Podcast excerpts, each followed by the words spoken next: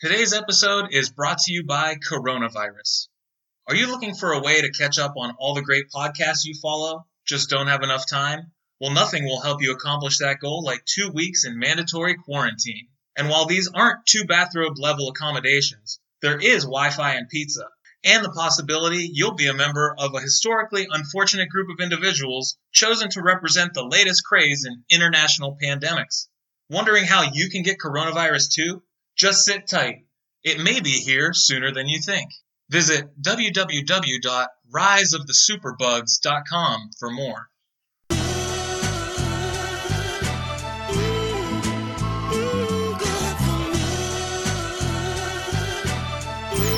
This is a Ryan Little production.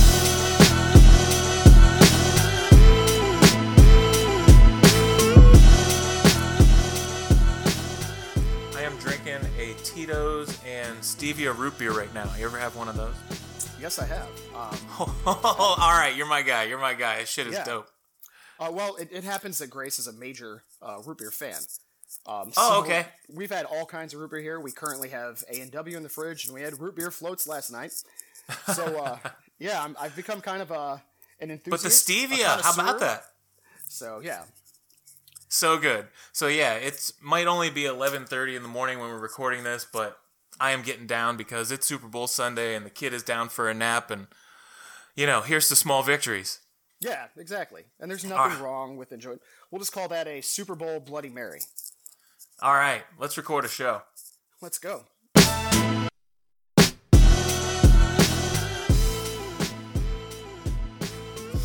Good deal. So, um, we have to go with impeachment like right off the bat because there is nothing more pressing than um, at least letting what has happened be uh, commented on before it gets washed down the record books. You know, as yet another week's worth of shit comes towards us. Right? All right. So hold on. There's an impeachment going on. You say?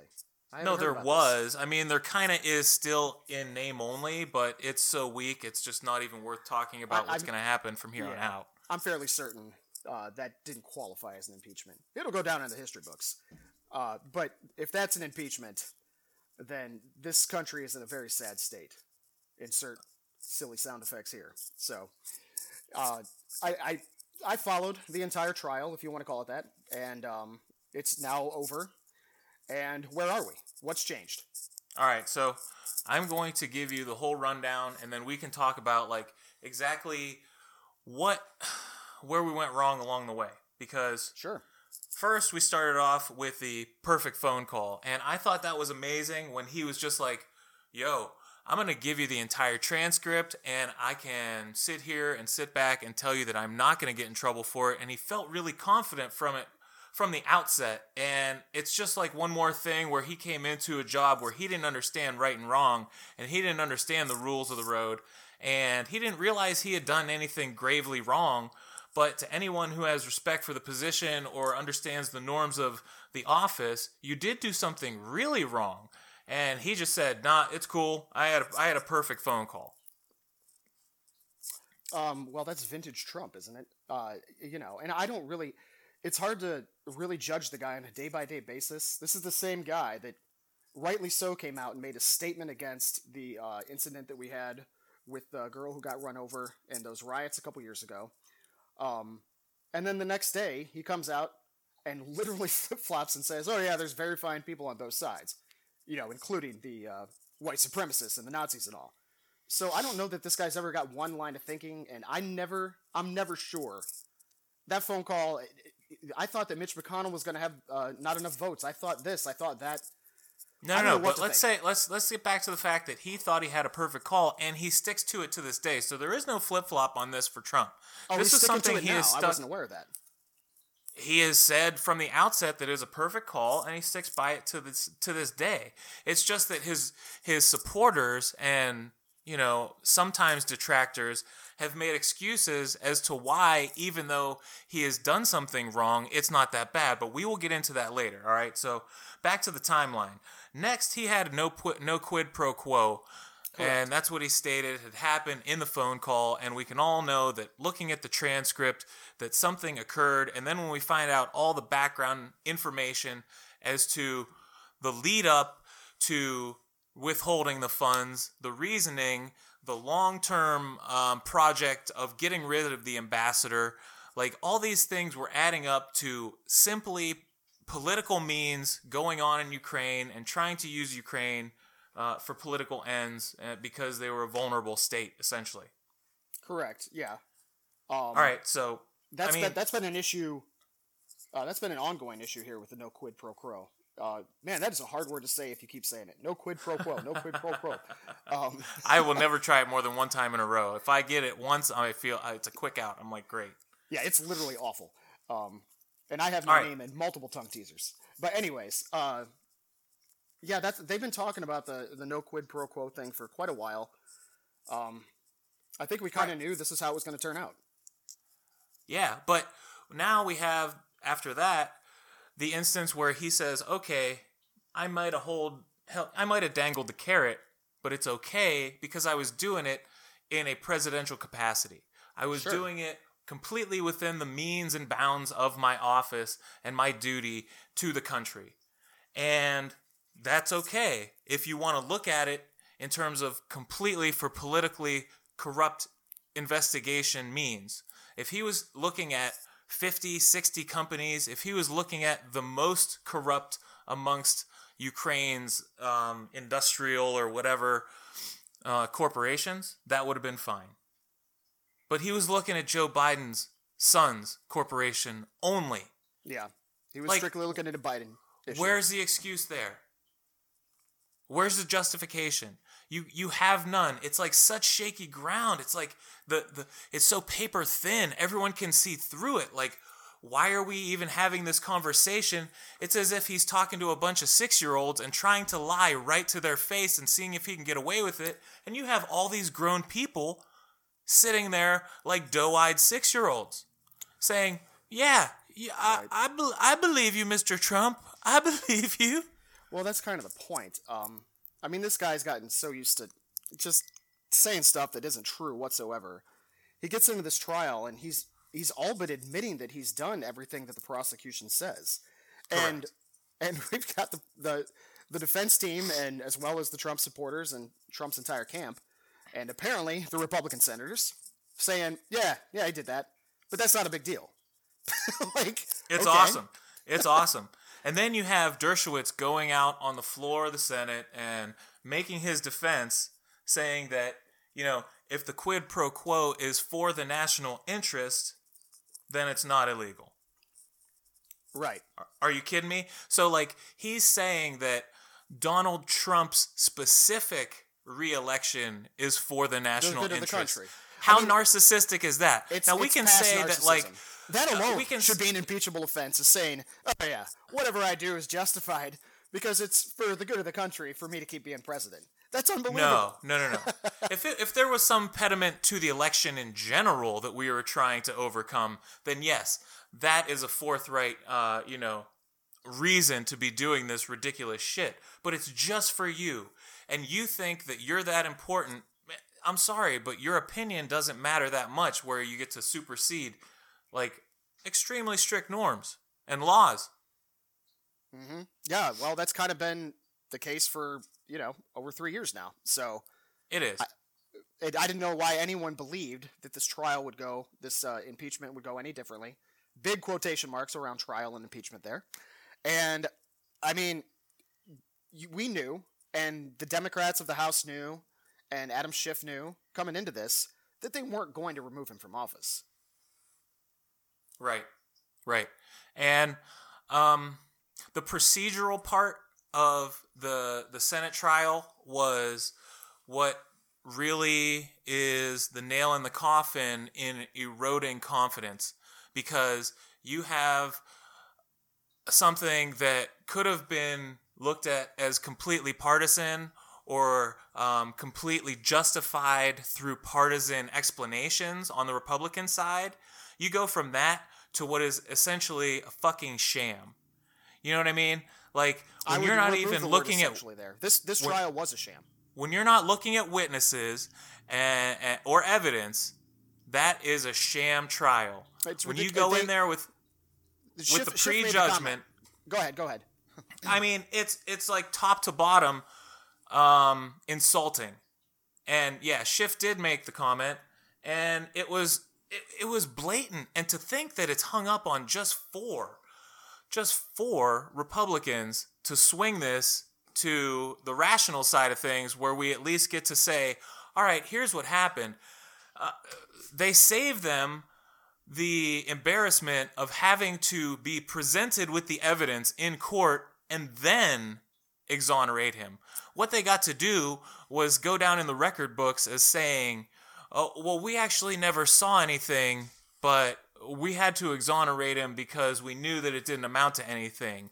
Where you have Lamar Alexander coming and saying, no, no, no, we know damn well he did it. That's what We- it is. We know me damn right well there. he did it. This is but what- we just can't be yeah we just can't be uh, brought to listen to it come right in our faces so to speak and uh, have to vote to to let him off the hook when um when it's so blatant that he did that stuff Okay, let me get in here. That right there is the whole point of everything that they did when they got to this this this uh, level of the or this stage where you would normally start to call in uh, testimony from witnesses like I don't know John Bolton, who was basically begging to come in, and you, you want to see some of this uh, documented uh, evidence that they're they're not allowing any of this, and they're getting away with it by saying. I, I can't even believe this is real, but they're saying, "Oh, well, you know, the prosecution is actually right. They already made their point, so we don't even need to see any." Like, oh, so you agree with them? Like, yeah, yeah, we totally, we're on board with that. But you know, it's not that big of a deal, like we already said. So by basically accepting what the prosecution is is putting forth as already being true, and just demeriting, you know, the the the gracious uh, manner of what it is, they're able to just completely sidestep anything that you would have in a normal trial. It's actually a little bit brilliant on the part of the defense, the way that they threaten to like, oh, if you're going to bring witnesses, we're going to drag the trial out for months. Like they, that's fine though we would have been fine with that nobody nobody cared they just the never were wanted to do okay with it they were never on board for any kind of witnesses whatsoever no, they wanted to get the hell out of there, uh, the, especially the the Republican senators. And Um, Trump wanted to get the hell out of there. And guess what? Oh, yeah. There was at least one little salvo where he wasn't allowed to have the vote happen before the State of the Union address. So he actually has to go in there saying that, yes, of course, you can have the supposition that you will be exonerated the next day, but it hasn't happened yet. And it's still looming over you while you're giving the speech. So you can't fucking gloat to the highest degree. So I at least like that. he's going to anyway. I mean, come on. Yes, I understand. Yeah, you but know, he he doesn't to write his own understand that there are so- limits to it at But, that yeah. point.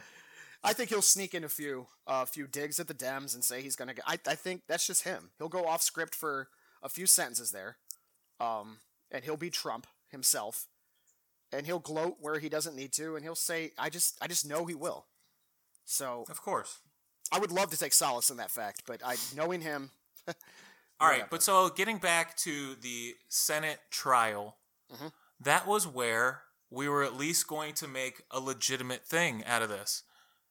And the fact that we're not even going to see witnesses, But th- they never they never knew, or they knew I should say, they never thought that they were going to get any no, kind no, of no, fair no, trial. No. We think they ever thought we that. thought we there was at least going to be a modicum of fairness to this, or at Ugh. least capitulation by the moderate senators who somewhat had consciences and said to themselves, "Yes, we have to look like a democracy through this extremely turbulent time." But no, we're not even going to do that. Like Oh, I understand that there was ago, not going to true. be there was not going to be an overwhelming majority of two thirds to remove him from office under any circumstances. Like that was a pipe dream of political, um, of public sentiment that was going to rain down on the senators from their constituencies that nobody, Exactly. even on the far left, thought was going to happen. That's Exactly. not what's at, that's not what's at issue. What's at issue is the fucking regular decency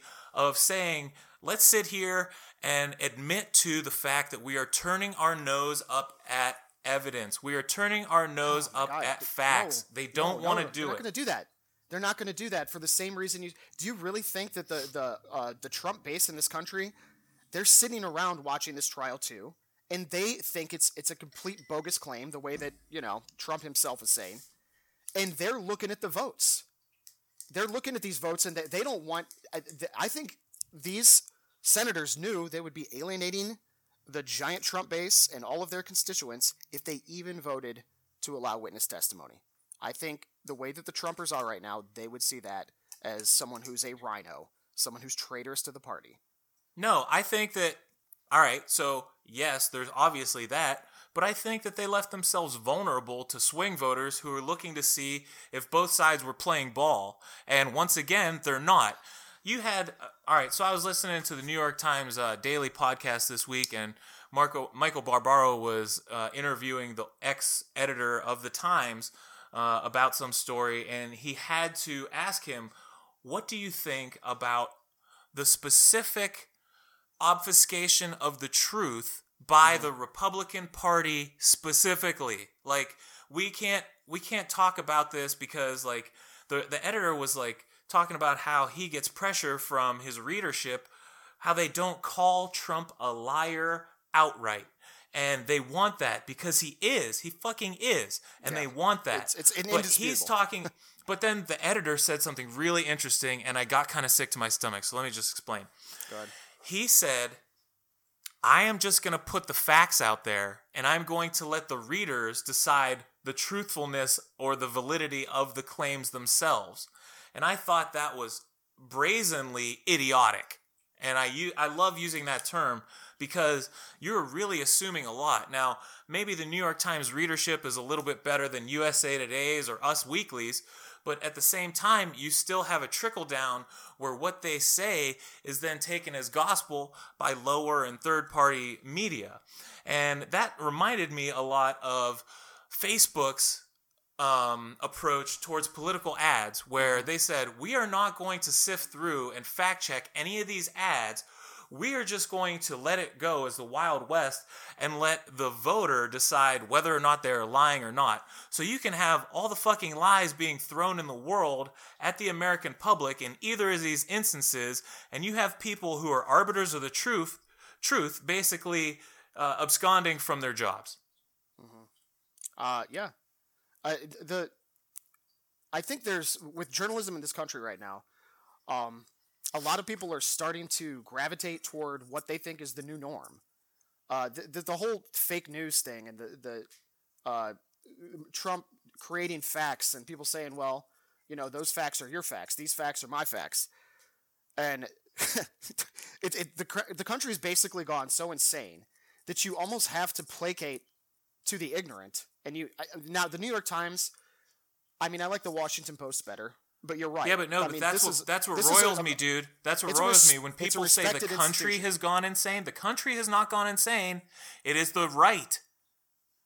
Yeah, Like when you when you when you lump everybody in and everybody's myths mistruths in, then it normalizes and it equalizes the ridiculousness that is going on in the Republican Party and in in the Trump wing of the Republic Republican This- Party specifically. It is it is, is far and above anything else. but that's but that's kind of my point. I think that the these journalists, these writers, their opinion pieces or fact pieces or whatever, they're almost throwing this out as like a disclaimer, uh, so that maybe, just maybe, they can get the Trumpers who shut out everything that comes along that they don't agree with, and refer to it as fake news. They think maybe if they kind of downplay it, like, oh, you know, the left and the right. I, I, can't stand when people say, well, they're all crooks. Like, stop it. They're all liars. Dude, it's not yeah, but it's not about readership. It's not about trying. It, it shouldn't be about readership. It should be about calling a spade a spade. But it is about readership.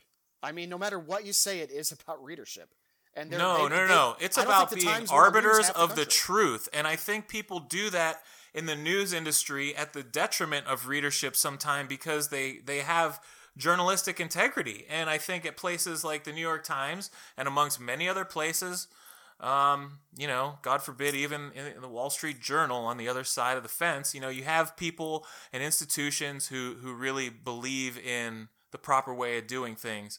And, and you're allowed to report that when something is um, when eh, specifically misleading and, and, and purposefully misleading, you call it that, and then you call it that the first time, and then the next time, you, you, you when do you get to use the word lie?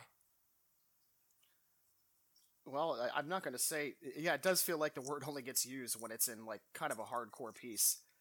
Uh, but I, I, I swear to you, no matter what, and as someone who worked in the field of journalism for a long time, money still makes the world go round. And people- Absolutely. people, look at Fox, and And it, if it no- no bleeds, one it leads is the problem, and that's why the America is the cesspool it is. It is, because it they is. they turn they turn right from um, uh, the CSI murder show at ten o'clock to the murder show that is the local news at eleven, and they they want a seamless fucking transition because they're gross. So that's why sensationalism leads, and that's why we can't have uh, normal common sense pieces in the newspapers. We can't, but they they're doing this, and I, you can't look at uh, MSNBC and say that uh, they're they're not losing viewership by appealing to the left because the left actually is what's more rational, maybe. Uh, because now CNN is even getting pegged as a far left uh, media hole by for the last three years since Trump's been doing it. The, the, no, there's no denying the fact that Fox has better numbers than all of these uh, network news on, on TV, all of these uh, news channels. And No, I think no CNN one- took no the lead. argue- CNN takes the lead here and there, the as far as. I know.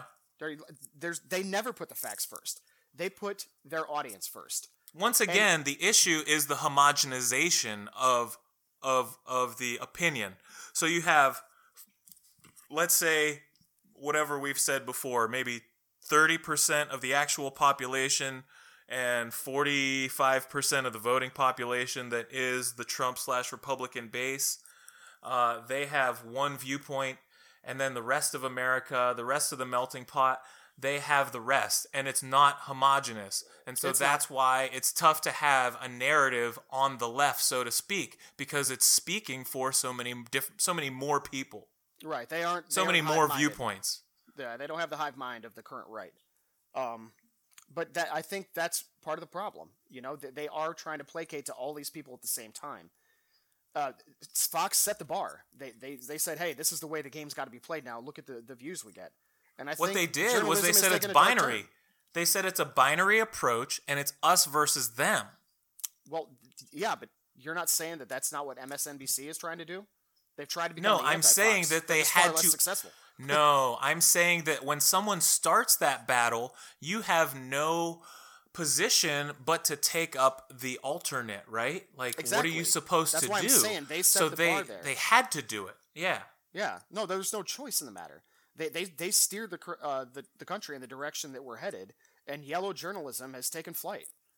Um, it's, I mean, it's a sad day for the field that I studied in college and worked in for so many years. But you know, Walter Cronkite is gone, man. You know, it's we are living in an era where, I mean, Dan Rather's even long gone. We're getting old, and this is kind of the way that the the mainstream. Yo, Dan goes. Rather got Dan Rather got canned for getting fired up. Oh yeah, well he still gets fired up. You ever see Oh, some of yeah. the comments this guy makes? Boy, he is not a Trump fan. No, I know, and you know what? That's dude. I gotta get on Twitter. I fi- I finally started a Twitter account for the show. Oh my god, you're in the Stone Age. I suck, dude. I suck. I know, and that's where I should be getting my news because I'm just getting it from like you know AP and places like that that have nice apps, and I'm not Yeah. getting it breaking Yeah, and social as media. quickly. And Yeah, you gotta get on Twitter, man. That's and uh, you know follow all the right people. I think Twitter Exactly. when it came out, it was all about people following their friends and if they'd make funny comments. Uh, it evolved. Twitter now you follow famous people, you follow news institutions, you follow pretty much, pretty yeah. much. It's taken on like I haven't tweeted myself and I, don't- I maybe I've retweeted a few things, but I don't write tweets anymore. I'm Yeah, but it's more about what everybody else consuming. Correct. Yeah, it's it's just more about checking out a, a real time news line. Exactly. And uh, I appreciate that, especially now because you know with Facebook having the algorithm. Like I've been off Facebook for a few months, and I just got back on it only to obviously set up a page for this show once again. Um, but I don't actually use it in the Facebooky Facebook way. I just have it uh, for the show, and that was the only way I was checking out like the breaking stuff uh, in terms of news because it would pop up and people would be sharing it, or I would be following Yeah. things that would share it in real time, and that still wasn't quick enough. And obviously, it was a bad forum to be finding that kind of information. yeah. You got to shoot me the uh, the info and the uh, the passwords for uh, those accounts so that uh, Yeah. I can add to it.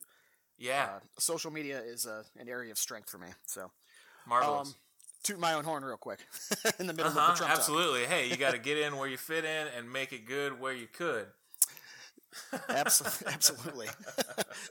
Meanwhile, I hate the news. so, um, yeah, um, I, I I would definitely agree with you. That that's a hard knock on um, a piece coming out of the New York Times, which is one of the most respected. Like I said, I'm a Washington Post man, but even they've started to dabble in uh, this this sort of uh, chicanery. It, it's goofy, uh, but th- I feel like they f- they they feel trapped in a corner, and I want to believe that they're that they're trying to hold up the uh, uh, hold up the news as, as an institution that's uh, got some integrity. But I don't know what has integrity anymore in the last three years in this country. So they're just kind of I following do. suit. I do. I mean, because I trust the independent arbiters. I trust the PolitiFacts of the world.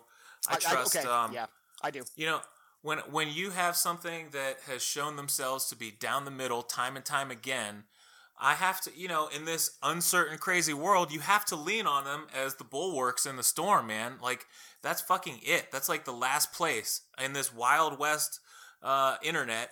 That's where you have to go and say, God bless. Tell me, tell me, is this real? What the fuck just happened? What did I see? Yeah. And you know, and you go to it, and it's like, okay, who's the most reliant uh, news sources? And they give you the list, and guess what?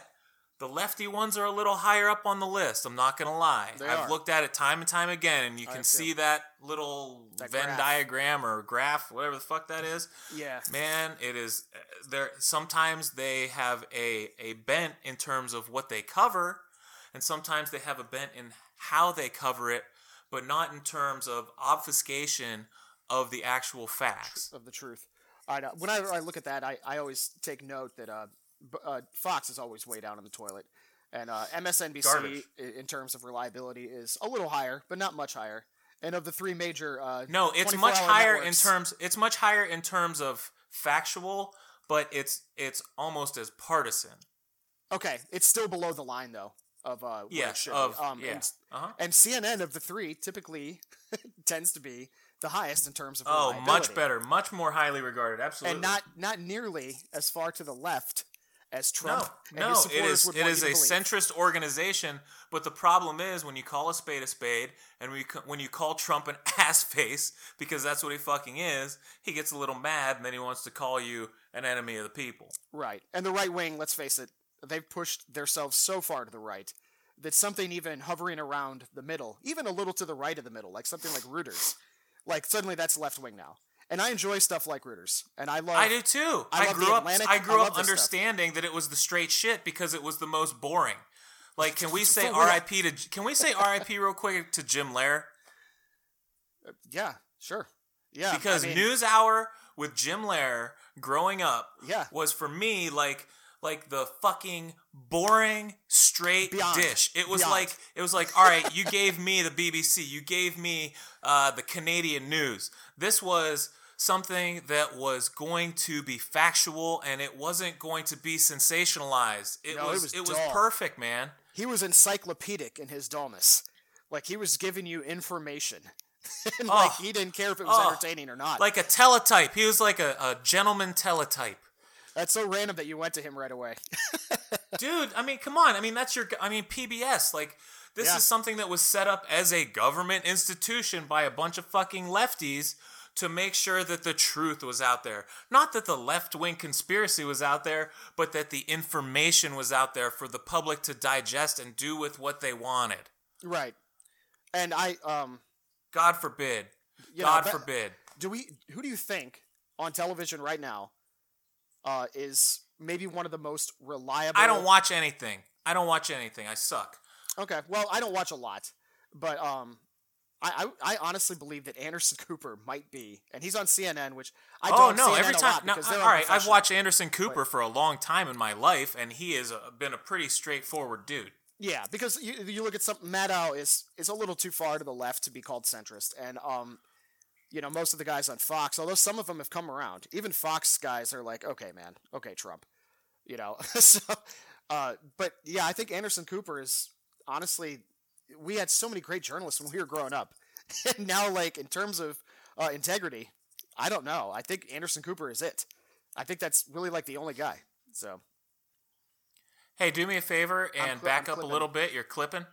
I can't really. uh because Okay. I got the, you know what I, am doing the earbuds thing. I'll figure out. Anderson. Cooper. I just didn't have Anderson time right. Cooper. Anderson Yeah. Cooper. Anderson Cooper is honestly, he's No, just the- think about it. Just do what you can, but we're gonna remember where we're at. Oh, okay. Um, Oh, you didn't want to do the clip part again. Okay, I got you. Um, yeah. so even though I don't really watch CNN, I think that uh, they're carrying the only anchor right now that's respectable. So Huh. Um. So, what do we know about the like uh Lester Holt? Right? He's cool. I mean, are these the are the are the national news anchors are like they're not they're they're they're just as centrist as they've always been, or like center left, right? I would say center left is probably fair. Yeah. I mean, but that's where they've been for 30 or 40 years. They've been center left, and that's understandable because what you're trying to do is get away from, or you're, you're trying to establish a more secular nation. So, like, that's a Yeah. good thing. That's a I good cause. That's a good is probably- aim. Uh, there was a lot of right wing media in the '80s, but yeah, they, I think we, we kind of moved a little bit to the left in the media, and that that was the new norm uh, during uh, probably the George H. W. Bush uh, administration. We started seeing that, and and, sure. and to coincide with that, uh, you know, uh, you had emerging CNN. So Well, yeah, I mean, you had Fox as well. you did, but Well, Fox wasn't down the quite line, as bad down the when line, they, Fox when they News. came out of the gates. Fox News. So But CNN, I'm telling you, man, CNN was down the it was down the middle. It had were. nothing to do with partisanship until Fox News got there and made them a foil. It was like CNN was just sitting there as a monolith saying, "I'm going to just give you the fucking news. I'm going to give it to you 24 hours a day." That was the difference. that was, and then and, And then Fox was like, "We're going to do it too." they were like we're going to take They were in the war, basically. So that was. Oh man, I'm telling you what, I had I had those trading cards, bro. I had the Schwarzkopf trading cards. I didn't even know those Did were you- a thing. Oh, you didn't know uh, Gulf War One trading cards were a thing? I actually did not know, and I love trading cards around that time. I was the right age. Absolutely. I don't know if I was the I don't know if I was the right age for four star general trading cards, but I actually wanted to look on them on eBay for them recently because I was just like jonesing for a little childhood fix. Yeah, um, but they, they're probably a- through the roof. I guarantee it. You familiar with the store Homage? Uh, or, Oh yeah, Orange, from Columbus. it's- Yeah, yeah, they, they- do but great. they go by Homage. Yeah, they're great. So anytime you order, uh, order from their online store sometime. you and know. you get a baseball card or something, you get right? the pack. You get the old pack of baseball cards. yeah. And Yeah. I, I, well, I, I refuse to open mine, but I kind of want to open a pack. I've got a few packs. Oh, I have eaten old gum because I had, I had, I think it was a 1994 For upper Deck complete box set, and I cracked it open. I cracked Upper it Deck. open. Upper Deck was awesome. I and if you weren't doing uh, baseball cards, which you usually got Topps, uh, Upper Deck. Upper Deck was my shit. And I think was it Pro Line or Pro Set? They had great NFL cards. Pro line was great, but so yeah. Yeah. so I had the Upper Deck, but then I had a couple of Topps that had the baseball, the gum in it. Like the Upper Deck was sleek and it was dope as shit. But were then the Topps had some old gum, yeah. And the pro line was good. Donruss came around, like they were shit back in the day, but then they started to be good. Yes, I um, Donruss. I forgot about them. Exactly, exactly. And score, score cards. Score. Oh man, there were so many cards. yeah, buy cards were. anymore? Are, are cards What's that? still a thing? I have no fucking idea. I used still have mine like in storage, but like I know they're not worth anything. And like my stepdad had a collection like with like Mickey Mantle cards in it and shit. Like Oh, I got to hold like Mickey Mantle cards when I was little. Oh, Like, that's awesome. I was like, I was like, whoa, this is amazing. But um, I think my even uh, the my the- uncle the- had a Joe Montana rookie card. That was uh, worth Right. some money back Oh, then. So so cool. Well, I was all into Jose Canseco, so I have like ten Jose Canseco rookie cards. was what? You're not still into Canseco? Come on. I, I still am. I still, I am still am into the myth and the ethos uh, you know, of of Canseco. Oh, Jose. Yeah. Speaking of Topps and uh, that horrible, horrible gum, um, that's what actually got me into uh, trading cards was the old Garbage Pail Kids, and uh, they were made by Topps with the gum. I used to love the Garbage Pail Kids, and they just I bought a whole box of those uh, a couple years ago. They're producing new sets again, and they, they just That's came out with a bunch of them that are like parodying like the horror films, like Freddy Krueger and stuff. So I think They I might have get they have so much um, subject matter to catch up on from the last like twenty years from not having made any. Oh they could come out with a thousand of them. Oh, to, to bring this full circle, they've got a great Donald Trump card. I can't remember the the guy's name. I think I've seen that. Yes, on the Oh, interwebs. God. and they are. I mean, I'm honest to God, they were brilliant. You couldn't appreciate how smart those cards were as a kid. But you look back now at the puns they used for the names and like all the detail in the drawing. They were actually they were ahead of their time. So The drawings were like you know um, a lot of people's segues into underground comics. yes, yeah. it- So like the art. I mean, it was great art. really was. fantastic artwork. They spent a lot of time on. Uh, I'm looking up this uh, Donald Trump card right now. By the way, It's gorgeous, and you know what it reminded me of was um, the really beautiful painted frames in Ren and Stimpy. Like Oh. you know when they would cut in to Oh, yeah, the uh, the the cutaway of like his something tooth, gross. his like something gross. Yeah. yeah, his like tooth nerves, and they would be like wiggling, but it would be beautifully painted. Oh, it was Like, jarring. it reminded me of It was that. a jarring juxtaposition to the really crappy animation, intentionally crappy animation they used. Yes. And they cut Yeah. to like a, a wart or something with hairs. Oh, oh, so good, so good. It was so good. Okay, there isn't a Donald Trump garbage pail kid, by the way. There are. Wow. Yeah, there's many. Yeah. Oh, this one is great.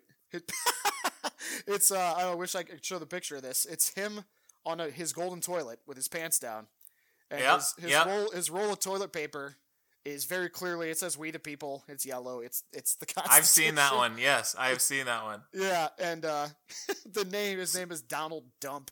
It's Uh-huh. just so stupid that it's fantastic. Oh, shitting on the Constitution night and day. That is what big old man baby love to That do. is that is a beautiful example of what we were just talking about. So That is, and you know what? That's a beautiful example of why we need to get that YouTube channel going. we do. Um, and uh, when I get the new uh setup, uh, I'm gonna set up the uh, the video software, and we'll uh, get the GoPros going. So That'll be sweet. it will be excellent. And I'd like to do um, uh, if you want to cut all this out of the show, by the way. No, Uh, we're leaving everything in, so speak as though we are because well, let's go we for it. Um, are. the point is, uh, I would like to maybe start every once in a while alternating a weekend or two where we can do them together. And uh, I think I'm going to look into a new mic that's not, uh, that's not quite so sensitive, one I can plug into my unit, and uh, we can do them in person, and that would be fantastic. So, Wouldn't it be way better? oh, it, it, it's it's infinitely better. The problem uh, with that, we've got to get a really good table setup where we can get both of us in the shot, or we've got to get a two camera layout and spend some time editing. I think we'll uh, do just it do, a way. two camera layout, and then there's got to be some drag and drop templates where we can do side by side videos and then Sure. just throw it up super easy. That works. This has Yeah. got to be super entertaining to listen to. So, I hope tuned so. I, and you know what? I don't care. I don't care. And that's just a, that's just going to be a nice little preview for the future. So anyone that's listening is going to be, you know, not really taken aback and thrown off guard when they find out that there is a video version of their two favorite podcast hosts. Right, exactly, and quite handsome, as they will find out. in the Holy shit! They look just as good as they sound, folks. Ah, But seriously So- though, my setup today is amazing, right? yeah, Because no, I'm, I've got I'm the kid. to see it. Your your I've got the great. kid in the back room, and that is where all the cool new stuff is. But surprise, I went to Dick's and I bought a mini ping pong table because we sold the effing elliptical, and I have room in the back room, and not enough for a full size ping pong table How, once how many again is because mini when we're talking about a ping pong? Mini is um it's like three by four or like two and a half by four about. Okay. And you have to be really careful with your shots, but then as soon as you get a good uh, a good rhythm going, you can actually start laying into it a little bit. Like you don't have to use small paddles or anything. okay, so you got regular ball and paddle, Absolutely. just smaller surface. tiny surface, yeah. So you have to be a little more exacting and, and it's Okay. it's way cool. Yeah, I'm down with that. I'm, I'm a bit of a ponger, so I, I could get into that. so Not yeah. only that, but like uh, my friend who has an insurance uh, agency, I guess now we know which friend it is if anyone's listening. Uh, thought it was such a cool idea. He bought one and put it right in his break room in his insurance agency. Yeah, well, that's the thing, man. Everybody wants to be Google now. All the uh, offices are all open offices now with colors, and they throw in ping pong tables and you know foosball Hell tables yeah. and all kinds of things. And fucking Keurigs and get bong Keurig, man. resin. Uh, You gotta be you gotta be the hip new office space for the Sure. the millennials was coming in. Uh, bong loads of swag resin. Your boss has got a ponytail, man. He's cool. There's this uh, account. I don't know if you ever follow it. It's called Shithead Steve on Instagram. I do. Not, I don't really spend much time on Instagram, um, of all the social media things, but uh, he sounds like a great guy. All right, so I do because you know I could, I started there completely as a photographer and following other photographers and doing it for a completely photographic means. So I just recently started getting into these meme accounts. Okay. Um, but one of them is Shithead Steve, and I believe that's who's the one who does this. I follow a couple of these crazy motherfuckers, but one of his ongoing uh, tropes is Justin Timberlake smoking bong loads of swag resin because it helps him rollerblade good. That's so random. And then, like the backdrop for the photo montage is ramen noodles, like making fun of his hair. I've seen that one before. There's a there's a great meme out there of uh, Timberlake from like I don't even know. I think it's one of the old videos. So it's it's early, you know, maybe 2000. And uh, he's got, you know, the classic uh, hair that he had back then. And there's a picture of uh, current present day Timberlake next to it. Looking a lot better, obviously. But uh, it's a series of photos where they're both kind of singing next to each other. And in the last one, Timberlake's hair is full on coming off his head on the left side. And it's a ramen noodle going on to the other picture of current Timberlake slurping it in like he's eating up his hair like ramen. It's phenomenal. Speaking of eating up, one of the ones on the shithead Steve account says, "Old publicity photos of NSYNC always make them look like Guy Fieri's five sons." That's awesome. yeah, um, Just like the frosted tips that they went through on those tours, right? I mean, can you might be like the frosted tip provider, and you get the call, and be like, "I got the NSYNC account, guys. we're fucking, we're we made it. We made it." just made your entire career. You've got like Yeah, a vat yeah. pulling up on a dump truck full of the uh, the hair coloring stuff to get That that Get person now lives in Joey Fatone's guest house. Joey Fatone. That guy's He's- job. they- you know what that guy's job is now? He announces. He's the announcer. Feud. Yeah, Yeah. No, that's so great. I mean, being an announcer is like being a voiceover guy that gets to wear a blazer. Yeah, And yeah. you just sure. go into I mean, work for an hour a day. It's not and a bad say, job. Ha ha! That's right. All and right. you know what? He's the- doing better than all of the other NSYNC members except for Timberlake. So hey, go get it, man. He also And- appears on Impractical Jokers. The guy's got a good. Right. I was going gonna on. say he might be the most likable, but is the least attractive. So That's definitely the the right job for him to fall into. Joey, we actually believe that Steve Harvey is better looking than you. So we're going to put him on camera. or we're just going to use your voice.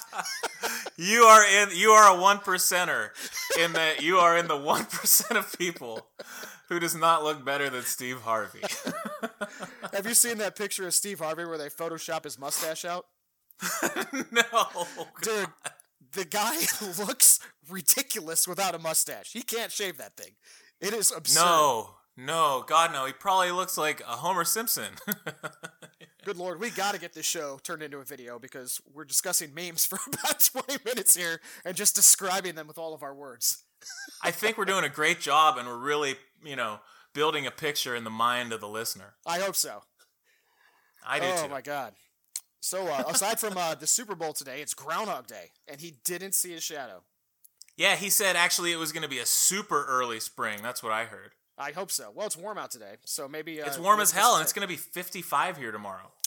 I mean, he might be right. I heard he went to one of the best rodent meteorology schools that was uh, available for rodents back before you know. This was back in the days when they were still being persecuted as rodents. Well, yeah, and it was back in the days when they were using all those rudimentary tools, like uh, sundials and um, just like crazy I think uh, steampunk, the only one I steampunk looking barometers and shit. You know, like yeah. So I mean, he knows what he's doing, but it's from it's from an older style. It's from an, uh, an It's a little school. antiquated, yeah. Uh huh. so- Exactly. Exactly. But uh, it's also but you know first, what? uh, we still we still pick up the Farmer's Almanac. So I mean, there's a lot of uh, wisdom to be had. when did the Farmer's Almanac start? Do you know? It, it was Ben Franklin. Oh, was it really? Is this a fact, or are you just throwing shit at me? Oh my God! You don't know Ben Franklin started the Farmer's Almanac? Or no, he started uh, Poor Richard's Almanac. I feel like Ben Franklin wasn't much of a farmer. So, he, sta- he was he was everything, man. I guarantee you, Ben Franklin had at least a garden. he probably had a garden. He probably grew radishes, and uh, I don't even know if they. could Thomas Jefferson was more of a farmer, He was, yeah. Thomas Jefferson was a lot of things. but he didn't do he didn't do most of the farming himself. No, he didn't. He he, he oversaw farming. Um, oh, at any rate, um, yeah, but this is also the first uh, eight-digit palindrome day we've had in 900 years. It's 02, 900 years. Have you 02. been counting? Have you been waiting? I have been waiting. I've been counting this down. 0202 All right, so what does that mean? The last what time we it? had one, the year was 11111111.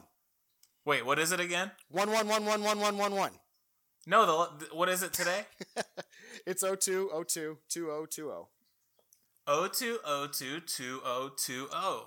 Same forward and backwards, man. Holy shit, that's fucking great. It's it's it's something uh, for all of us to applaud today before we watch the Super Bowl. Oh my god, and my boy Tony Kornheiser will be all over that. He probably shit his pants or uh, you know busted a nut when he saw that because he is a numbers freak. He'll like people send him like myself will send him like uh, pictures of our odometers at certain times because he loves numbers so much. 02022020 will make his millennia. Yeah, it's great. Uh, we got another one in about 101 years, um, but then we won't have one till like the 3000s, assuming we're still you're around at right. that point. One two oh two two oh two one. That's the next one. You're right. Yeah, and then we got a big long wait. Yeah, then we got to wait. Uh, we won't be around, or if we are, we'll be machines or whatever it is that uh, Ray Kurzweil. Yeah. Oh, are you kidding me? Are you, you mean? I'm sorry. You're not springing for the package that uploads your entire being onto the cloud. Yeah, uh, wi- should the singularity come. I'm gonna wait. I'm not gonna be one of the test guys. I'll tell you that much. I'm gonna see how it goes for people first before I I'm all in to put myself on the, the hard drive. So I don't care if I end up being the Henrietta Lacks of uh, uploading onto the cloudness. Like if everyone ends up having my information and utilizing it from here on out for the I mean, but benefit if everyone of else is doing it, you know, they're all gonna be doing it. So yeah, I don't I don't. But I mean, if I end up having to be the template, like you know, if I'm the test, if I'm the test guy, and they're like, "Man, we fucked up a little bit, but you guys build off of this, you'd be all right." It'd Yeah. like use use Kabuno's uh, uh, genome or whatever, and then and then go from there. all right, well, you, you can be one of the uh, one of the guys blazing the way through the field for us. Uh, I, I'm not so sure what I feel about it yet, uh, but if it becomes something that people are doing, I'll be a computer. That'll be cool. If there's a Groupon for it, If I get one in my saver in the mail, you know, oh man, I don't get the saver anymore. The saver was dope as shit. Oh, we get so many savers here. Grace, And that's what I was talking about. Remember uh, last week when I was talking about like, oh yeah, all you have to do is have one coupon in, and you get all the incoming freshmen and all their money at least one time. The saver, the saver is where you needed to be in. It sounds yeah. like it sounds like something more religious than it should be, doesn't it? Have you The seen saver? Saver? Have you No, have you you, know, experienced the saver? it does. It does. It sounds like something that the, Je- the Jehovah's drop off on your windshield or on your own. Have on you your found door. your Lord and Savior yet? Uh-uh, no, they just give you the daily bread, not the saver. Which is fine. I've been looking to get into groups, new, groups, you know. Speaking Okay, of, go ahead. Yeah, what what new groups? I don't know what you're talking about. New groups for savers? no, we were just talking about Jehovah's Witness, so I made Oh, a joke God, about that kind of being. A I'm sorry, that was lost on the co-host. Everyone. Yeah, Uh, well, I- yeah. I, didn't. I don't really look at Jehovah's Witness as a group. I guess I don't know. What else would they be? I mean, I mean, they're a religion. they're tax exempt. They're a group. Well, they're a religion though. Christians churches are ta- they're a church. The church. Right, well, anybody, non-profit is a group. aren't they the LDS? Right? Isn't that Jehovah's Witnesses? Or are they all Mormons? Latter Day They're, Saints. they're very close. I know that. That's Mormon. Uh, okay. Well, whatever. Yeah, that's that's Mitt Romney style. That's uh, you know, That's a middle of Utah with many wives. Correct. That's right.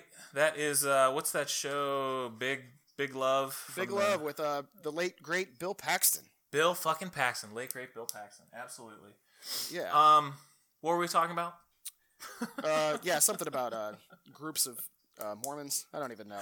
Um, no, yeah. So we're we were talking about groups, and I was just going to tell you that speaking of ping pong, I am starting a ping pong group at the local YMCA. Okay, what you're you're gonna basically organize the entire thing? I am like I got in touch with the lady who runs the area of the building where the ping pong tables are located. Just so happens that it's the youth place and we have to kick the kids out so we can play. But I said, "Hey lady, you know what? We'll move these tables down down the hallway to another area that you know that you might have for us adults to use."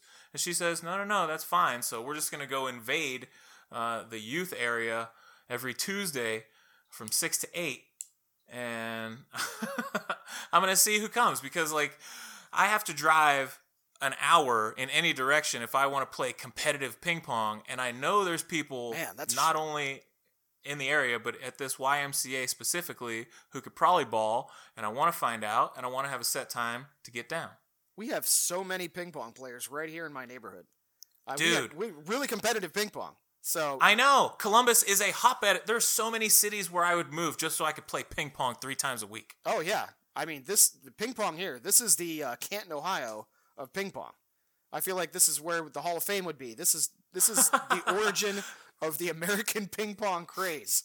What's funny is that um, Columbus probably is, and I haven't delved into it, but they do have a really nice center there, and they have two places that have leagues um, on you know on a weekly basis. But Really, Akron just I've never looked to be honest. But I have uh, because I was in town for a day and I was trying to get a game. You know what I mean? Like like I am always looking. I got my paddle with me all the time. I am trying to get down because I am so depraved here. Um, but I was gonna say right down the road in Akron, this guy Samson Dubina, who is a accredited player on the national sorry. level. That sounds like one of Kramer's friends on Seinfeld. Samson Dubina. My friend Samson Dubina and I. Not only Yeah. that, but not only that, but he would be indulging in a ping pong tournament with said Samson Dubina in an episode. You know? Oh, yeah. so you know my friend Bob Sacamano? Well, me and Samson Dubina and him, we were down at the docks playing ping pong. You know, it's like, Kramer So playing ping pong. that. That's a missed opportunity for comedy gold too. He would have looked. where the fuck was that? Absolutely. He's he's um, structurally built for a headband. Yeah, oh yeah. Um, and and high socks. yes. yes. like I've played a guy that looked just like Kramer playing ping pong. Uh, I picture a lot of his, his movements uh, when he's uh, being the ball boy, the ball man, I should say. In Yeah. The, uh, the tennis match, the way he, he, he flailing his arms and I was gonna say fla- I, that was the word that came to mind. So Yeah, actual good ping pong. There's a lot of flailing that goes on in it. There so. is. There is. yeah. yeah, I'd like to I'd like to play a ping pong. I'm not quite as extreme as you. I don't carry my paddle around with me, but um, I own a paddle, so that's something right there. You know, I don't own my own pool stick. I don't own my own bowling ball, but I've got a ping pong paddle. All you need are reflexes, and you're good to go. Uh, yeah, And I- well, you I need, assume you need you a lot of coordination.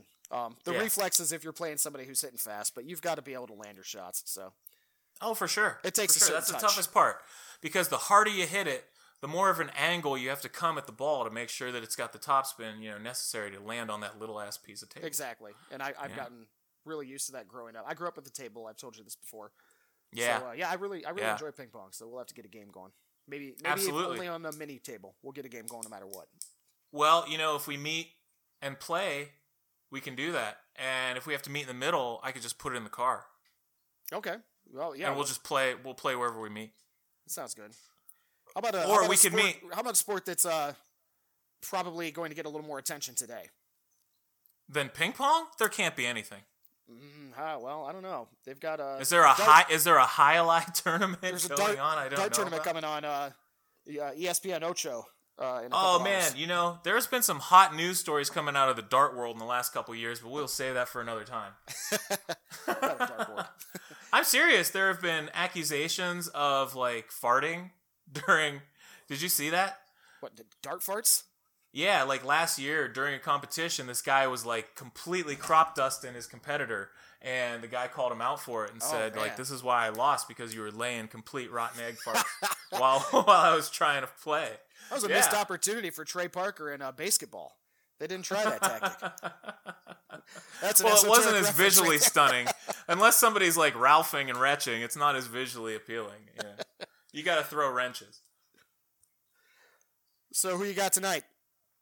Oh man, I you know it's like I go with the heart or the mind, and for me, the mind says the Niners, and the heart says Mahomes, but I'm going with Mahomes because Mahomes can't be stopped. Okay. Um, How's that? I think I, I rooted for the Niners growing up. I was a fan of Jerry Rice, so I'm gonna I'm gonna root for the Niners. I think ultimately it's gonna come down to their defense and the Chiefs' offense. Um, I guess we'll know soon.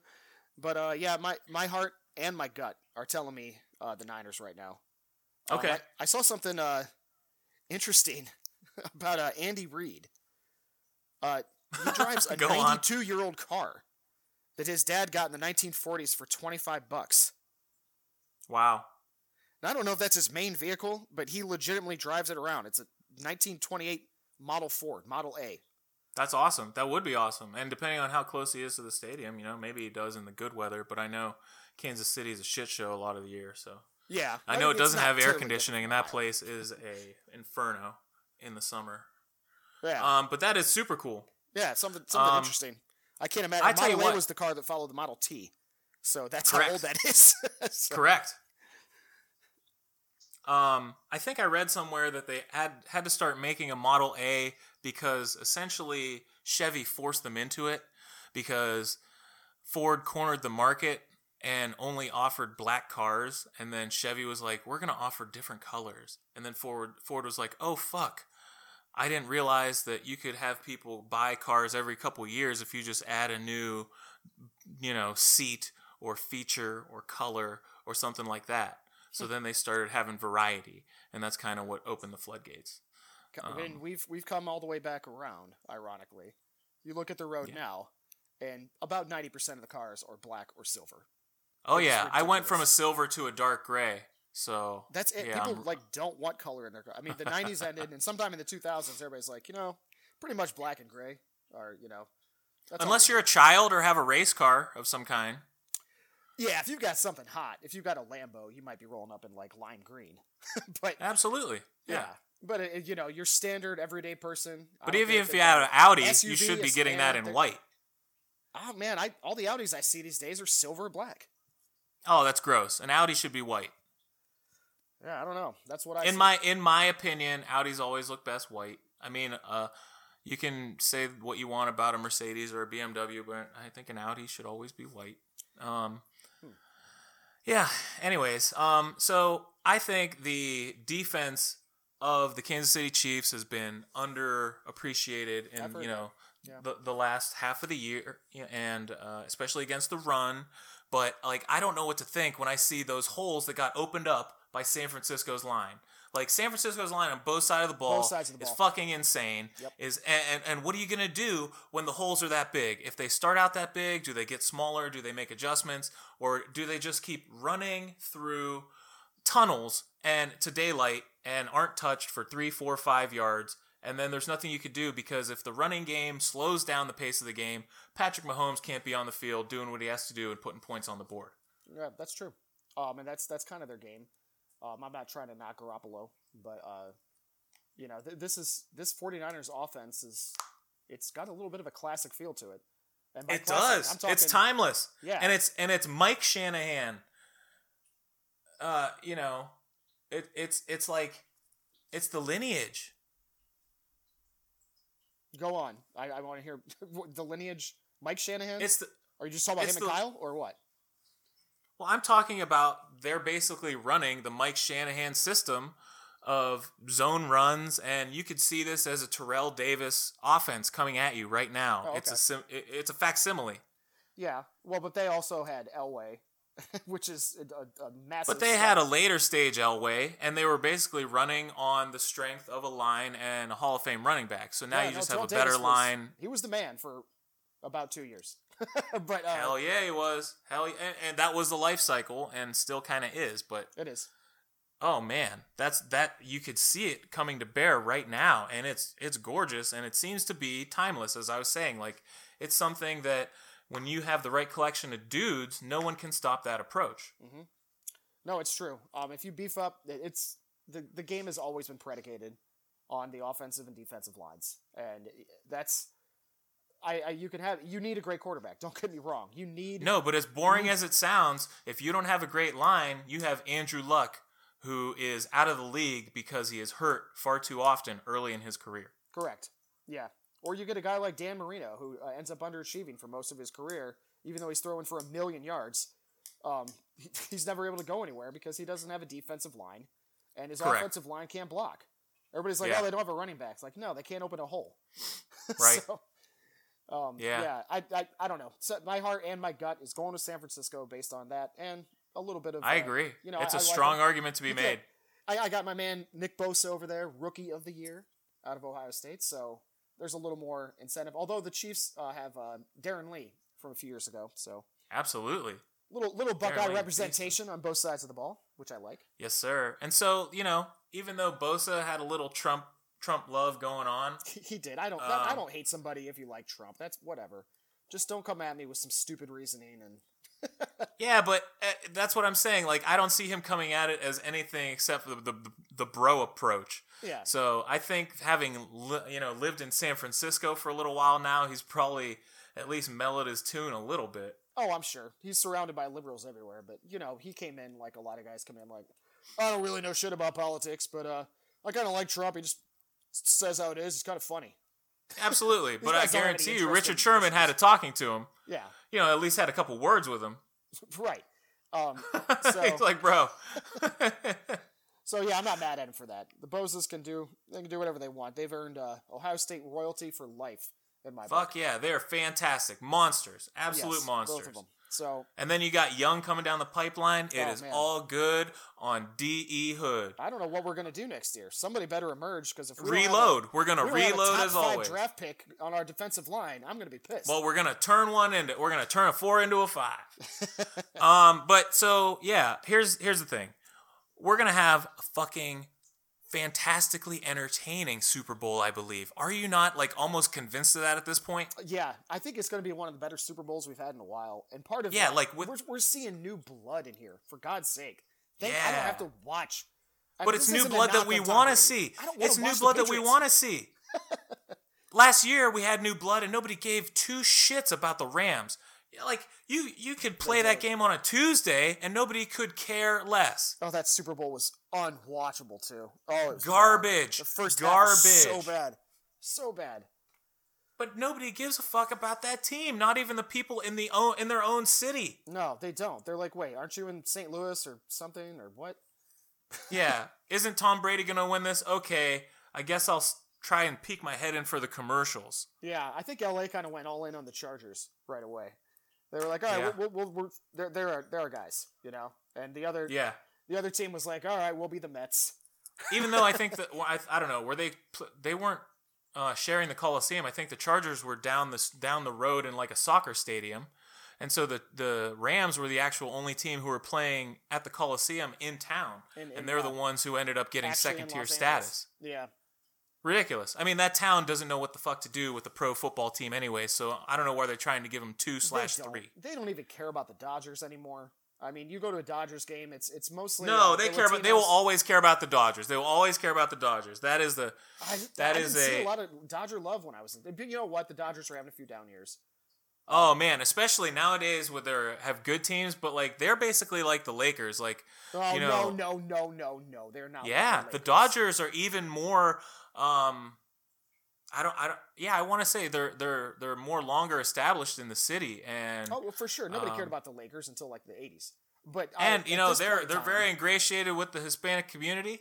Uh, I'm sorry. um, yeah, the the Dodgers for sure. Yes. Yeah, The- and the- so the- guess what? I That is a living there, I Hispanic saw- community. LA is a Hispanic community, and they are proudly uh, Not backing is, the. Dodgers. They're a Hollywood community, and it's the Lakers. The Lakers are the Hollywood show.